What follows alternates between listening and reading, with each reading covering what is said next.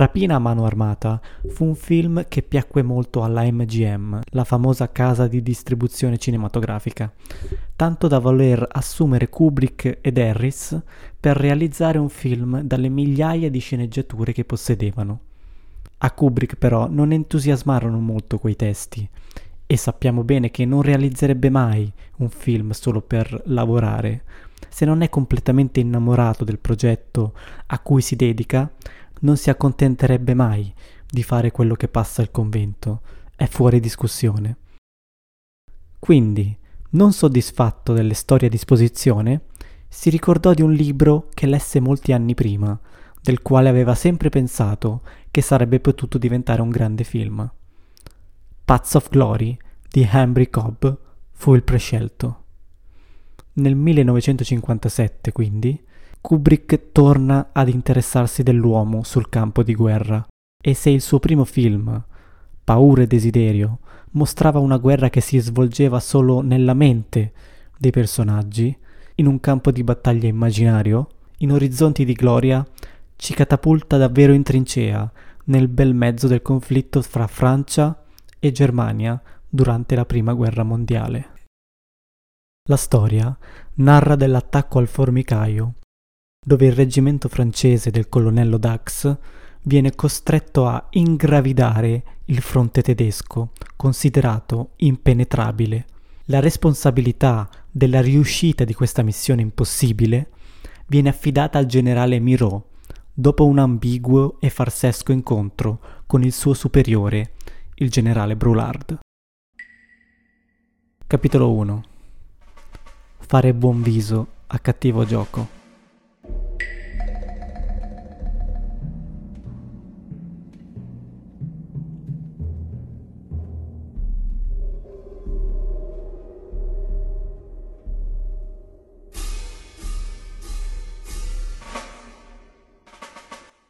Potrebbe pensare che tutto nasca proprio da lì, dalla proposta di avanzamento di carriera che Brulard offre a Miro, che tutto parta dai sentieri di gloria. La risposta del generale Miro alla proposta del generale Brulard di prendersi la responsabilità di questo attacco impossibile al formicaio viene gestita in maniera ancora più ambigua dal generale Miro, che cerca di mostrarsi interessato e preoccupato per i suoi soldati, cerca di convincere se stesso e anche noi che prima di ogni altra cosa lui ha a cuore la vita dei suoi colleghi e che non gli interessa di promozioni o di medaglie. Ma è tutta una farsa, chiaramente, un teatrino, un atteggiamento di convenienza per dimostrare buona creanza, una finta modestia, una grottesca scena di finta diplomazia una maschera di buonismo e di patriottismo che nasconde sotto sotto la brama di successo e di potere per la quale sacrificherebbe ogni ideale appena menzionato. Ma le subdole intenzioni del generale Miro non ci metteranno molto a presentarsi poco dopo sul campo di guerra, quando quei soldati, visibilmente impauriti e spaesati, decideranno di non avanzare e di ritirarsi dall'attacco al formicaio il generale Miraut, che dalla posizione più sicura del mondo osserva i suoi uomini morire, in uno stato di indignazione per ciò che secondo lui è un affronto al suo ordine, al suo potere, prende la decisione più vile, ignobile e infame che un essere umano, o peggio una figura autoritaria, possa pensare. Senza neppure mostrare un minimo di esitazione, ordina al bersagliere di lanciare un attacco alla sua stessa trincea. Fortunatamente un ordine di quella portata non viene preso così alla leggera, e così gli altri ufficiali si rifiutano di eseguire l'attacco, esigendo un ordine scritto dal generale Brulard. Ma la rabbia e la voglia di vedere qualcuno pagare per ciò che è successo porta il generale a indurre una corte marziale che vada a processare tre soldati selezionati alla cieca con ridicole motivazioni con l'accusa di codardia di fronte al nemico. Il processo purtroppo si rivela anch'esso una gigantesca farsa di facciata. La giuria aveva deciso di mandare al patibolo gli imputati già prima che iniziasse la seduta. Ovviamente c'è bisogno di un capro espiatorio a cui dare la colpa per quel tentativo di invasione fallito. C'è bisogno di un capro espiatorio per far placare l'opinione pubblica, per punire qualcuno, per far placare le pressioni politiche. Il processo è solamente una parata, uno spettacolo coreografico e oratorio, esattamente come l'esecuzione stessa, una grande performance di desensibilizzazione alla morte. Per sottolineare ancora di più la macabra comicità latente di questo ambiente, Kubrick cerca di mettere alla berlina i personaggi tramite i dialoghi, svelando l'assurdità della situazione, come per esempio far pronunciare ai personaggi delle battute che alludono a metafore sessuali, che inserite all'interno del contesto di guerra rendono le conversazioni ancora più bizzarre, facendo intendere che questi generali vedono la guerra quasi come un gioco. Le conversazioni fra gli ufficiali appaiono cordiali e impostate. Prendiamo per esempio il primo incontro fra Miro e Brulard. C'è una palese formalità in come si esprimono l'uno con l'altro, un frivolo e lecchino scambio di convenevoli dal quale fuori esce una forzatura e una falsità che è tangibile. Probabilmente i due dietro le spalle si dicono le peggio cose e loro stessi lo sanno e si detestano a morte, ma non ha importanza. Ciò che conta è mantenere le apparenze e fare la propria parte quando si è in scena. Possiamo notare come Kubrick usi l'esagerazione e l'overacting per ottenere quella sensazione di grottesco e di farsesco, facendo usare agli attori dei toni plateali per esprimersi, gridando senza alcun bisogno in una stanza come se stessero parlando a una platea di persone.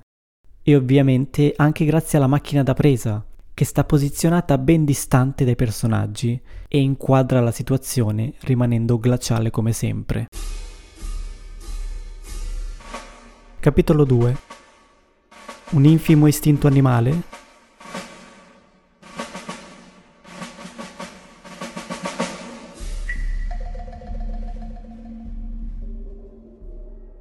C'è una scena durante il processo che racchiude perfettamente la mentalità della corte marziale e di tutto il sistema militare. Il colonnello Dax chiede al soldato accusato di codardia per quale motivo non abbia attaccato il fronte da solo, il quale ovviamente risponde Ma sta scherzando, colonnello? Sarebbe stato un suicidio. E il colonnello replica Certo che sto scherzando, soldato. E rivolgendosi alla corte esclama Questo è tutto. La corte ovviamente non capisce il punto a cui vuole arrivare il colonnello e deve quindi spiegare a questi insensibili ufficiali che voleva sottolineare l'assurdità di chiedere ad un uomo di andare incontro alla sua stessa morte assicurata. Questo dimostra quanto l'istituzione militare sia realmente convinta che un soldato dedito al suo dovere avrebbe dovuto attaccare il fronte anche da solo, rischiando la sua vita. Da un punto di vista psicologico, è come se questi ufficiali innalzassero se stessi e sorreggessero la loro ideologia di vita aggrappandosi alle leggi militari. Senza di esse, probabilmente, non saprebbero in cosa credere. Difatti, quando il colonnello Dex illustra al generale la visione del patriottismo come l'ultimo rifugio delle canaglie, Miro comincia subito a spazientirsi e a diventare nervoso, isterico, come se quell'affermazione andasse a toccare dei nervi scoperti nel sistema militare, come se andasse a smascherare i falsi principi su cui si fonda l'istituzione, su cui si basa la sua stessa esistenza e le leggi che tanto gli stanno a cuore. Il patriottismo quindi viene usato come pretesto, come scusa per perseguire i propri interessi, che vanno ad annullare colui che è la parte più preziosa del popolo, ovvero l'individuo. Il patriottismo viene usato per giustificare azioni brutali e per incoraggiare all'uso della violenza, in nome di un bene superiore. Viene inculcato alle reclute come un valore imprescindibile, una legge morale che bisogna rispettare e preservare fino alla morte.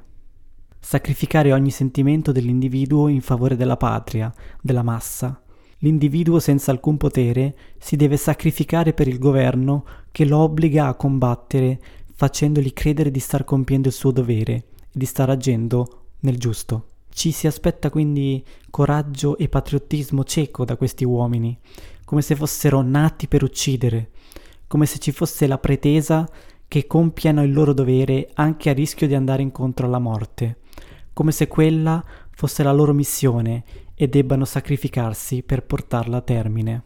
In caso contrario, sono dei codardi, dei disertori della patria, delle pezze che non hanno diritto a esistere. Questo pensiero viene imposto forzatamente dal potere, che si nasconde meschinamente dietro questo finto valore del patriottismo, per i propri interessi politici ed economici. Lo promulga per esercitare il proprio controllo verso i sottoposti, costringendo l'individuo ad agire con la paura, il senso di colpa e la vergogna delle possibili conseguenze.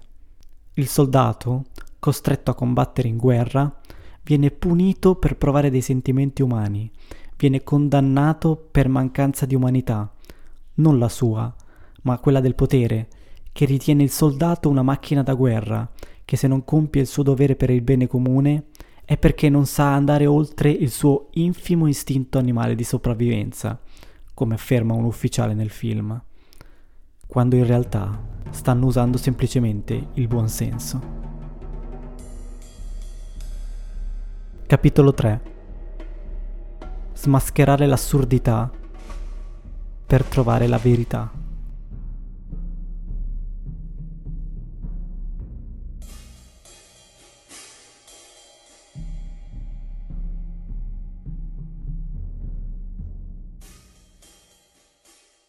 In guerra non c'è posto per le emozioni, non c'è posto per esseri umani. Ciò che viene insegnato è la disciplina, la cieca lealtà verso la patria e le rigide e assurde leggi del codice militare. Tutte cose che offuscano completamente l'individuo, che non riesce più a considerarsi umano, in un contesto completamente disumanizzato, adatto solo ai freddi e calcolati scopi tattici militari.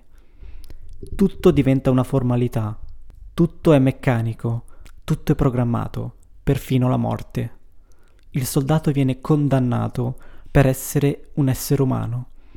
Ed il fatto che questo atto venga legittimato come una giusta punizione dalla stessa legge che condanna l'omicidio rende ancora più macabro e contraddittorio il potere decisionale che l'uomo sente di avere, soprattutto quando ricopre una posizione di autorità nella scala gerarchica.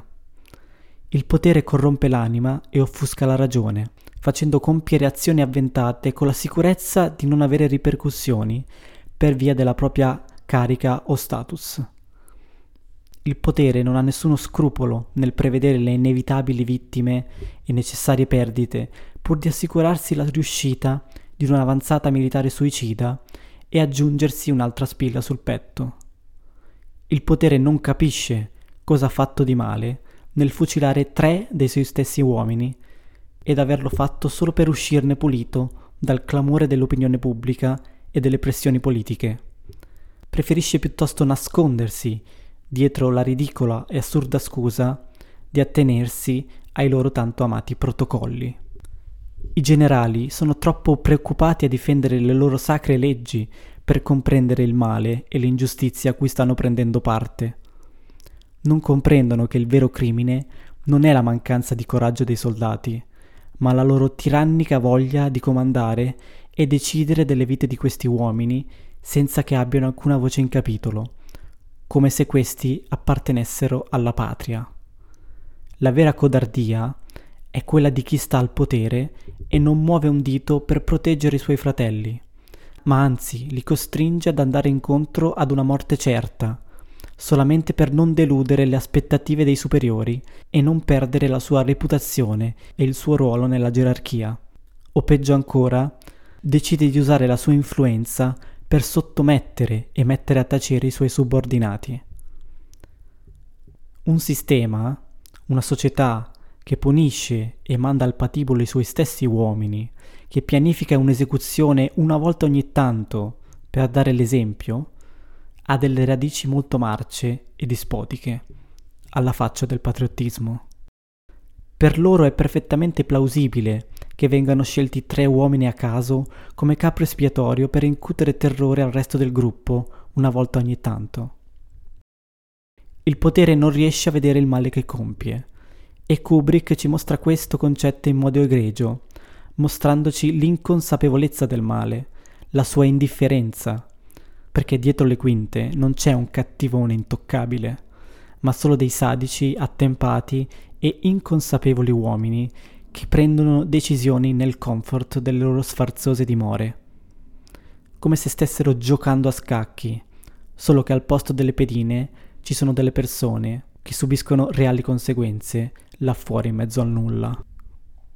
L'oscurità è molto più subdola e banale di quanto si possa immaginare. Si nasconde dietro l'arcobaleno, diventando la sua ombra.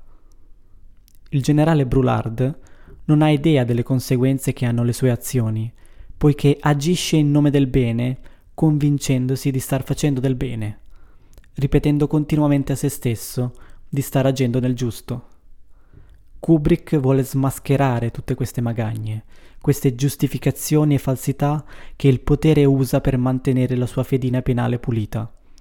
E lo fa mettendo l'accento sulla loro stupida ipocrisia, che è talmente palese da farli risultare ridicoli e patetici nella loro posizione e nelle loro decisioni. Kubrick li mostra per ciò che sono, dei bambini capricciosi, con delle bizzarre e stravaganti divise, che cercano di darsi un tono attraverso la carica che ricoprono. Capitolo 4 La promessa della gloria a costo della vita. La passeggiata che il generale Miro compie all'inizio, lungo tutta la trincea di battaglia, avrebbe lo scopo, secondo lui, di incoraggiare i soldati, di trasmettergli un senso di vicinanza e conforto, di motivarli nella loro missione facendo vedere che è uno di loro, per risollevare il loro morale, come se la sua presenza rassicurasse quegli uomini, quasi come se vedendolo i soldati si ricordassero del loro voto e della loro promessa che hanno fatto verso il proprio paese. Il generale si ferma a scambiare due parole con dei soldati. Al primo chiede se è pronto per uccidere qualche tedesco. E Kubrick, da genio qual è, in quel momento fa esplodere una bomba che scuote le trincee francesi e l'animo dei soldati. Le rassicurazioni del generale perdono di credibilità, poiché è palese a chiunque che quell'attacco non è assolutamente fattibile e la bomba che casca in quel momento così virtuoso e patriottico, secondo il generale, ne la conferma. Ma comunque sembra non essere ammesso portare alla luce questa verità.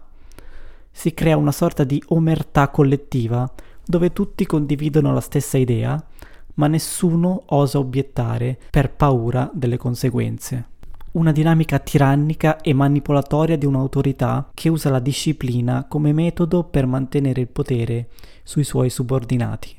Continuando la sua passeggiata, il generale incontra un altro soldato, un soldato parecchio provato, visibilmente impaurito e sotto shock dalla situazione in cui si trova, che in lacrime afferma di aver paura di morire e di non poter rivedere più sua moglie. Neanche a dirlo, Miro non può tollerare un simile crollo emotivo. Si confronta con ciò che non può accettare. Non è ammissibile mostrare i propri sentimenti. Quindi il generale, dopo averlo schiaffeggiato con un guanto, ordina al maggiore di portare via il soldato prima che influenzi gli altri con il suo pessimismo. La scena sembra molto comica, ma è comica perché Kubrick ha voluto renderla comica. Questo è il suo stile, è la sua messa in scena è il suo modo per mostrare più incisivamente la natura grottesca di quella situazione. Rendendo le scene grottesche e usando l'ironia, Kubrick estrae il succo dall'arancia, rivela ciò che si nasconde dietro alle facciate, cerca di far riaffiorare il buonsenso, di portare alla luce la verità, tramite l'esagerazione e l'esaltazione della farsa. Far ribadire un concetto assurdo ai personaggi ci aiuta a capire quanto sia effettivamente assurdo e a vedere quanto gli stessi ne diventino così convinti da sembrare sempre più ridicoli nei loro deliri di onnipotenza. Capiamo quindi che la preoccupazione di Miro non è quella di accertarsi dello stato di salute dell'individuo, del soldato, ma di mantenere il loro stato di alienazione dai propri sentimenti. Miro teme che quell'atteggiamento si sparga per tutto il reggimento creando un'insurrezione collettiva e quella presa di consapevolezza dell'assurdità e del pericolo a cui stanno andando incontro tutti quanti. Il generale ha paura che i soldati aprano gli occhi, risvegliandosi dall'indottrinamento militare a cui sono stati sottoposti. Non posso fare nulla per aiutarti, risponde il maggiore al soldato in procinto di essere giustiziato. Non può fare nulla. Non può far nulla perché neppure lui sa perché sta eseguendo quegli ordini, forse. Forse perché ritiene ogni decisione della corte marziale o di un suo superiore come una specie di comandamento religioso da assecondare senza porsi domande. Non credo sappiano nemmeno perché pensino o dicano certe cose. Non so neanche se realmente credano in ciò che fanno, ma è molto probabile che si siano semplicemente adattati al contesto in cui si trovano per sopravvivere. Il risveglio da questa sorta di incubo, da questa impotenza, da questa realtà che è diventata la normalità, risiede nella presa di coscienza. E la riscoperta di questa consapevolezza può provenire dal canto del tuo nemico, un canto a cui non si può sfuggire, un canto rivelatore di una individualità soppressa, addormentata, un canto che ti mette davanti alla reale condizione umana in cui ci troviamo tutti quanti. Vuol dire far silenzio, smettere di far rumore e ascoltare cosa ci dice la nostra coscienza. Vuol dire seguire quel canto e ricongiungerci con la nostra umanità perduta. Da ließ er all sein Hab und Gut zu. Ach bitte, Mutter, bring ein Licht, mein Liebchen stirbt